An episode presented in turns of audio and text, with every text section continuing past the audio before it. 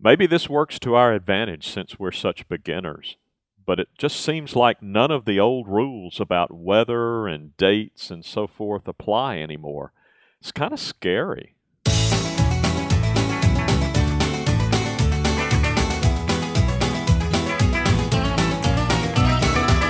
Welcome to Longleaf Breeze. Beginners learning subsistence farming using three simple principles approaching but never reaching subsistence. It's gotta be fun while we're doing it. And we don't make allness statements. And now, Lee and Amanda Borden. Thanks, Adrian, and welcome to our podcast of December 8, 2011. We're going to be talking today about farming in a hotter world. That is, hotter than generations past have known. Everything is changing. All the old rules seem to be going by the wayside. And um, as I said at the beginning, you and I don't know much, as much about those long time rules as most people do. So it's not as jarring for us as it is for most people, but it is. Um, you just really don't know what to depend on. I know, um, and certainly we read farmer farmers almanacs and that sort of thing that tells us what to expect of the weather and planting dates and all of that for certain times of the year. But let's face it, the past couple of years since we've been doing this have defied all odds in terms of what what we could expect. The hotter summers, longer hot dry periods, um, and of course, it's still controversial. I can't believe that it is, but our culture seems to prefer to be ignorant about the whole matter. As a whole, as a whole, that culture. I think does. as a whole, we do. There's just, uh, we prefer to be told good news than to be told the truth. Um, yeah. And that is a, that's a bad place for a culture to be in, but that's where we are. Yeah. So we're beginning to connect the dots here because of what we mentioned earlier. The summers have been hotter, we've had less rain, and when we do get rain, it's fierce. It's um, you know a, a washing, uh, riveting type rain as opposed to a nice, calm, soaking, gentle rain. Yeah, we had a, a nice, slow soaking rain. I guess it was day before yesterday. And yeah. what a nice thing it is to have soaking rain. We just don't get that as much anymore. Yes. In fact, at the time, you remarked, oh, how unusual. We haven't had a gentle rain like this in a while. So, um, and we were grateful for it. But the fact of the matter is, one only has to listen to the national and international weather reports to understand that there's a greater incidence of drought, flooding, um, storms, fires, wind, high winds. I mean, tsunamis, I, El Nino, La Nina. We could go on and on. We really could, and it, it's a because the rules are changing. Then we have to keep weaving and bobbing. We have to keep making up new plans as we go along. It does look as if we're going to be heading into a time when we're going to have more drought. Mm-hmm and maybe even at the same time more floods. Because, as we've said, these storms are going to be more fierce and sudden, and they're going to dump big loads of water at one time. Yeah, that's right. And and the records seem to be breaking, and I, I can't cite specifics, but I do remember maybe it was 2007. It was several summers ago that my mother, who's about to turn 87, said that she, in her lifetime, she could not remember a longer period of such hot, dry weather. And and that's so typical. Yeah. And of course, we do know that there are records being broken as we speak in Texas mm-hmm. right now. Yes, unfortunately. Um, you know, their drought continues. Um, and through all of this, and, and this is something that you and I are connecting that I'm not sure very many people at all are connecting when we're coping with this, we're going to do it with less money and we're going to do it with less energy. Yeah. So that's going to make all of this even more difficult than climate change advocates understand. So That's right. So that leads us to this killer question, how is it that we will cope? the we plural, meaning farmers in general, Mhm. and we, Lee and Amanda, meaning here at Longleaf Breeze. I know, and and I know we've addressed this on previous podcasts about climate change and what I've learned from my former colleague at Samford, Dr. Larry Davenport, who has um, done some studies of uh, the effects of climate change and and has uh, talked about some of the models that are being proposed, possibly for the future. One of those involving hotter, drier um, temperatures overall uh, globally, and also migration uh, concomitantly with that of certain um, species of trees and plants, and um, unfortunately, um, environments that are more favorable to undesirables, such as poison ivy and um, Mosquitoes. mosquitoes and um, um, we, certain you know weeds that, that tend to choke out the healthy plants that we're trying to our tar- target crops. So we could talk on and on about the model of climate change, but you know we're not. I'm not at least an expert on that. What we can talk about is the here and now and what we're seeing where we are on our little patch of earth and the implications it seems to have for what we want to do to plant for the, our our um, produce. And if we take a step back, I guess the whole idea that you and I had to change from our suburban city life to farming here at Longleaf Breeze is one big response to our expectation about climate change Yeah. and and resource depletion and so forth. But even past that, given that we are already here and farming, there are several things that you and I are doing in response to both what we are seeing and what we are hearing we may see in the future. Yeah.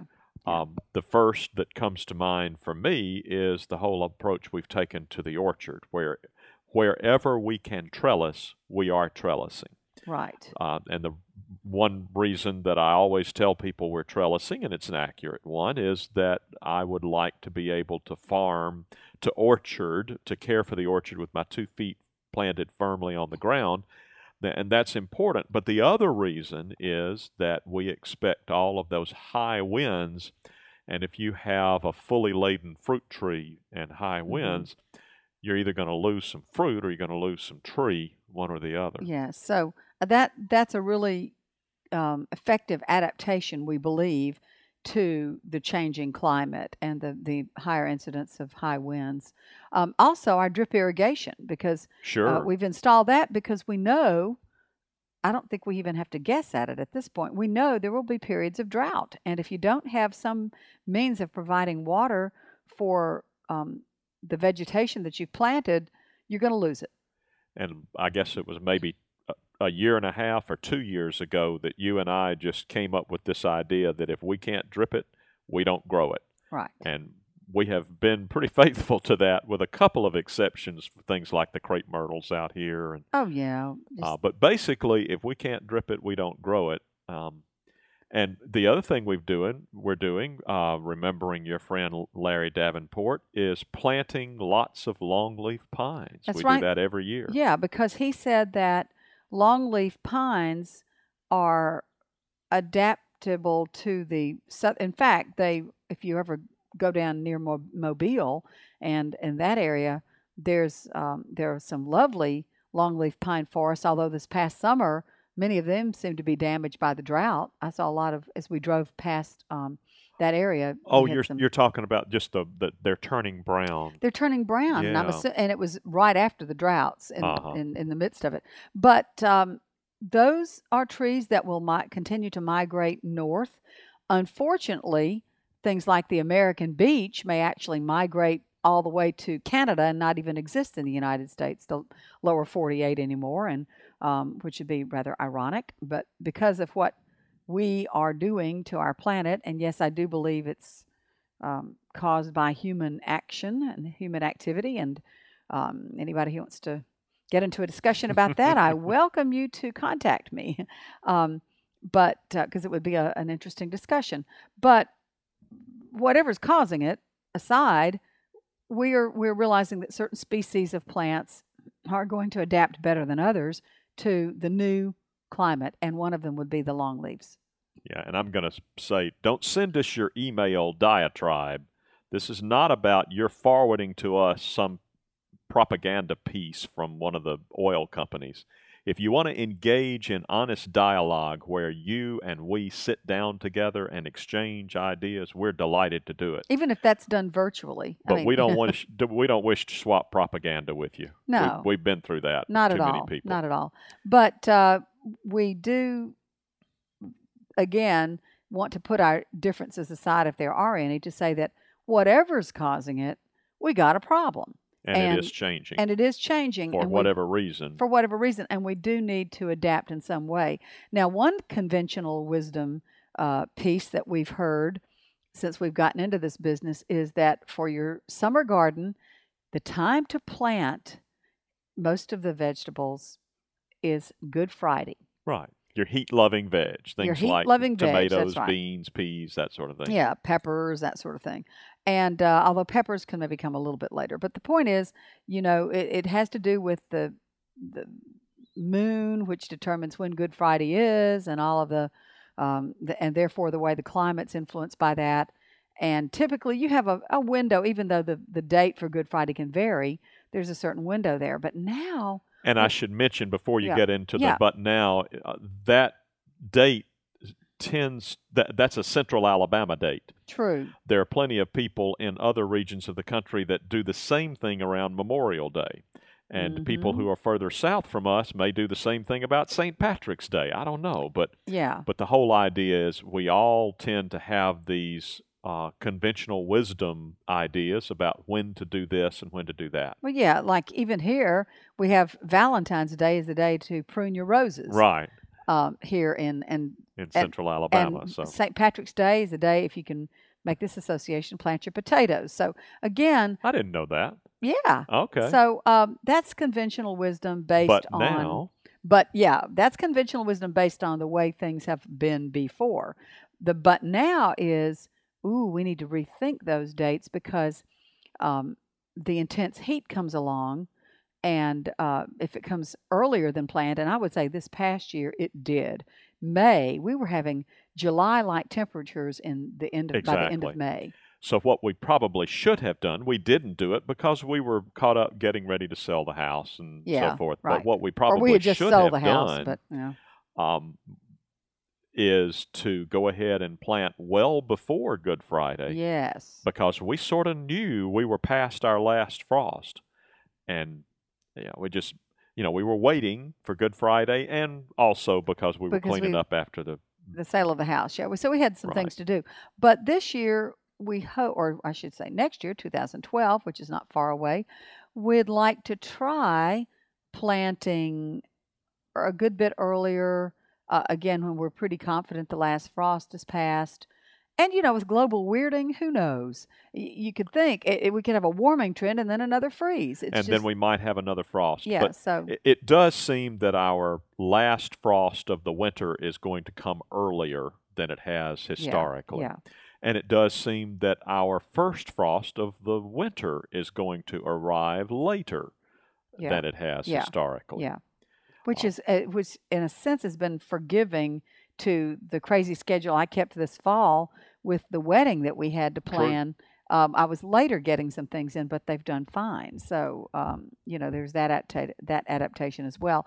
But we should talk about another thing we're doing for the first time um, on any large scale, which is saving seed. Yeah, I think that's probably going to help in the sense that we're going we're getting closer and closer to having um, uh, cultivars that are exactly suited to our climate, our Mm-hmm. soil, our conditions, our method of growing. Yeah, Um, so it we hope that that will have a positive impact down the road. hmm However, you have to say things are changing so fast. It's possible even that uh, that the cultivars w- for which we are saving seed will be caught flat-footed.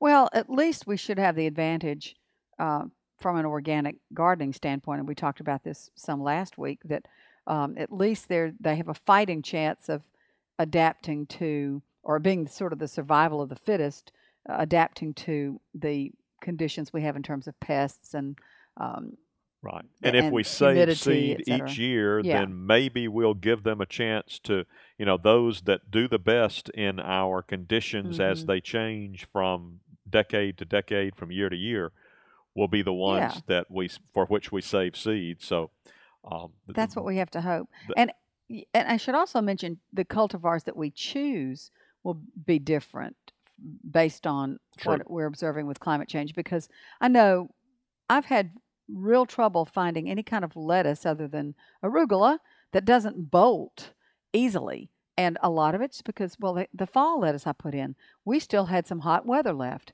And, the, and most of that butter crunch and the romaine bolted yeah. in, in the fall. and maybe we're going to figure out cult- variations on the red sail um, That did better than the uh, the green. Yeah. figure out lettuce that will do fairly well in these warm conditions. Yeah, yeah. Well, let's talk a little bit about what we are not yet doing, but hope to do in the future. Okay. I think one of the things that we hope to do is convert our irrigation over so that we're no longer irrigating from our deep water well, but uh, can begin to irrigate from the pond. That'll Right. take a whole lot less energy and Yes. also divert less of the precious water from our well. So- Yeah. And and with droughts potentially on the rise, we're just fortunate that that um, pond is fed by an underground spring. So we hope that we, We that hope. will extend our Mhm. our time that we can depend on that. And the pond is Yeah. large enough that you really cannot imagine a scenario where you would pump it dry from irrigating as long as those underground springs continue. Right. Which There's just plenty of water there. yeah, yeah. Um, so that's good. We're very grateful that we have that resource available to us. and that we hope to be collecting rainwater that when rains do come, we hope Yes. to be And the Um, rainwater we're hope we're collecting, we're not planning to use for irrigation. The rainwater we're hoping to use for our household right Yeah. purposes. So, so what we have to do there is install the tanks and the pumps for the rainwater uh, as we continue to work on the lodge. That that will be in the works with our plans. And you and I have begun talking about this all season farming plan. And I, I thought it might be helpful for us just to lay out what we mean by that so others who may not be thinking about it yet can begin envisioning it. What you and I are seeing is that the, the middle of the summertime may have been a really productive time for gardens in central Alabama in the past, but probably won't be going forward. That's right, because we mentioned how our tomatoes basically shut down in July. They just didn't like that hot weather, and they revived once it started to cool off a bit. Um, so we can see ourselves because we have milder winters doing uh, growing practically year round out there on Veg Hill.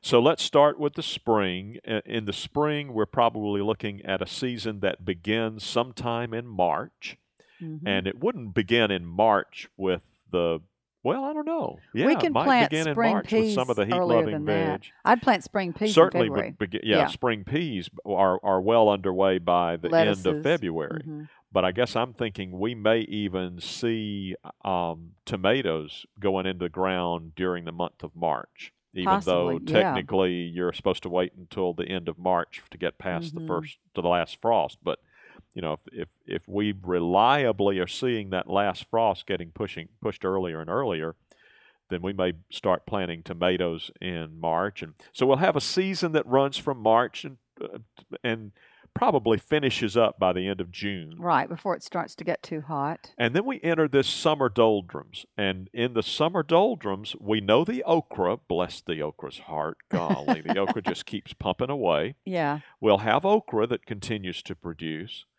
But basically, everything else goes into sort of suspended animation. Yeah, we may have to use some shade cloth on the tomatoes next year. And we talked about that. We have, and, we, and we're prepared to thing do that. We'll yeah. use shade cloth on the tomatoes, maybe even other nightshades. We may Yeah. even try it some on lettuces. lettuces yeah. to prolong the season for them. But the whole idea is that we're preparing more and more for a period during July and August when we really don't look for a lot of production Right. from the garden other than okra. Yeah. And then we get into fall where we can plant in September, but actually you can plant some fall veg. Yeah, we may plant yeah. in August with the expectation that the growing season is going to be September, well into December. Mm-hmm. Um, and yes, there may be a frost every now and then. Our technical first frost average is October the 31st. Um, so we may get frosts um, as early as November, that maybe even into October, but basically as early as November. And we'll probably need to be prepared to use a frost blanket here and there when we need to. Right. But we're going to try to keep those heat loving veg going past the first frost, you know, by using that Mhm. frost blanket because we're going to lose that period in July and August, but we're hoping to make up for it by extending that season into December with things like tomatoes and beans and um, Yeah. eggplant and that sort of thing. Although we do know that some of those nightshades, the minute it hits freezing, they're gone. Well, So- that's why I'm thinking we use the shade cloth. Yeah. I mean, I, I think we You can mean the frost blanket? prolong. Yeah, I'm sorry, the the frost blanket. We can prolong those heat-loving veg past the first frost if we use that frost blanket Okay. judiciously. Well, I'm willing to try. And then, of course, for the winter, you have your brassicas that overwinter, and we hope by uh, installing a greenhouse that we will be able to not only um, help some other vegetables to winter over, but also we'll have more space for starting seedlings. And the more that we save seed and start more and more plants from seed instead of buying plants already or buying transplants, we'll need the greenhouse to help us do that. So. I guess we will, and it, you know we're we're looking to a greenhouse that will remain bel above freezing with little or no additional heat. We're just Right. planning on designing it so that it captures and holds on to all of the heat from the sun that it needs. Uh, that's a tall order, but it's becoming easier as Yeah, it gets hotter exactly and hotter, right. and winters are are less extreme. But again, the rules are going. We we really can't say with confidence yet that the winters are going to be milder. We just know they have been the last couple It, of we years. just know it's less predictable and it's it's uh, a strange type of um, pattern that's evolving. Yes. If if it's a pattern at all, but and one of the things that we you and I have been able to determine that we hope we can rely on to continue into this new and untested territory is if it's going to be bitter cold tonight, it's sunny today. Now, that, that doesn't speak for the rest of the world, that's just here in central Alabama. If it's going to be bitter cold tonight, that means we're going to get a lot of sun today. So if we design these structures, the greenhouse and so forth, so that we make the most of that heat that we get today that carries us into tonight when it's going to go down to 15 degrees or Yes. 14 degrees or whatever, then maybe we can keep those veg above, you know, we can keep that air in the greenhouse above 32 exactly degrees. we use the we use the um, the power of solar collection Mhm. um, during the and day. uh, big vats of water that act as thermal mass. And um, unlike the typical greenhouse, you and I don't plan to have a greenhouse wall on the north. The north for us will be stone or concrete block, and it'll be painted black so that Something it that absorbs, absorbs as much heat. heat from the sun as possible. Mm. but just a note about greenhouse design everything we read tells us that with a passive solar greenhouse, it's 20% keeping it warm on cold nights and 80% keeping it ventilated the rest of the time. Yeah, because it's going to get hot. We know that. So so, so it's all about managing that airflow for the many, many days that it gets warm so that you can be prepared on those bitter cold nights. Right. Well, good. Well, this has been a good discussion. We're just about out of time, so we'll say goodbye for today. But we hope you have a great week, and that we hope and that you will join us next week. You've been listening to Longleaf Breeze with Lee and Amanda Borden. We'd love to hear from you. You can call the farm at 334 625 8682. Send email to letters at longleafbreeze.com. Our address is P.O. Box 780 446, Tallassee, Alabama 36078. Visit us at longleafbreeze.com to learn more about the farm, to browse our archive, and to look over our planting database. You can also read the daily farm log, check in with Lee and Amanda, and talk with other listeners. That's longleafbreeze.com. Thanks for listening. See you next week.